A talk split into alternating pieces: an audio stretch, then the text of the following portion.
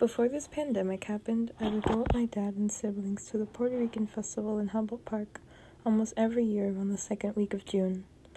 We would dress up in our shirts that had the Puerto Rican flag on them or wear the colors of the flag to show our pride. On the way there, we'd pass by cars with big flags attached to them, or crowds of people cheering Boricua when someone would pass by and honk their horn.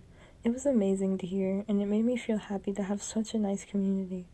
The one thing that stands out to me every time we go is the big metal flags representing the area known as Paseo Boricua or Little Puerto. Hello, everyone. My name is Amelia Rivera, and this is the Bandera a Bandera podcast. For those unfamiliar with those words, they mean flag to flag. Speaking of flag to flag, have you ever been to the Humboldt Park area in Chicago? If you have, I'm sure you've seen the large, beautiful metal Puerto Rican flags at both ends of the Division Street. Have you ever wondered why they're here? Well, that's what I'm here to talk about today. So, picture this. It's the early 1900s in Chicago, and lots and lots of Puerto Ricans are migrating from Puerto Rico to New York City, and finally to good old Chicago. While they didn't face as many problems as immigrants who weren't already granted U.S. citizenship, they were still struggling to find good jobs like so many other minorities at the time. Fast forward a few decades and we get to the 1960s.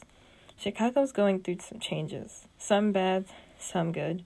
And one of these changes is urban renewal, and being pe- and people are being forced to move to other places because of gentrification and the rising prices of housing.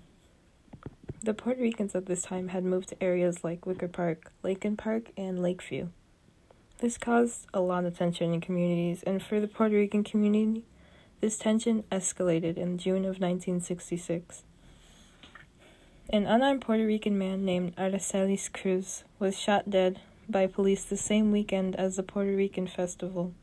It caused major unrest within the neighborhood, which made policemen use fear gas and nightsticks against the crowd that stayed in the streets for the next three days. This incident became known as the Division Street Riot.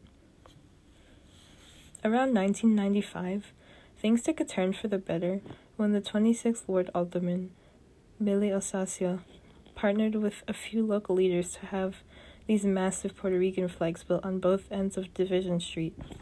They are designed by a local architecture firm, De Stefano and Partners, to act as welcoming gates for those who visit the area. Standing at nearly 60 feet tall and weighing about 50 tons, these large metal flags were built to be extremely secure. In the process of building these flags, a part of the I 290 had to even be shut down in the middle of the night so the flags could be installed. Even so, the flags were built and the plan was a success. Wow, it's been 25 years already since these flags were built, and they're still standing tall, strong, and proud, just like the community that surrounds them. This area of Chicago has been in a rocky journey and still has some holes to fill, but doesn't every community? Paseo Boricua will always be the heart of the Puerto Rican neighborhood known as Humboldt Park, and I hope all you will all one day be able to, if not now, visit this beautiful neighborhood and see what it has to offer you. Who knows? Maybe you'll come out with a new outlook on life, or maybe you'll even feel a sense of pride the community has and be able to share that experience with your neighborhood too. I believe you know what Paseo Boricua is all about now, huh? You'll be able to spread your knowledge to someone else now. By the way, if you still aren't sure what its purpose is, it's a symbol of Puerto Rican pride, and it's welcome to outside people who want to experience our culture. It's been a pleasure talking with you all, but I'm afraid my time's up. Thank you for listening. I hope you're able to come away from this learning something you haven't known before and spread it to others who will learn as well of this wonderful area known as Paseo Boricua. This has been Bandera a Bandera with Amelia, signing off.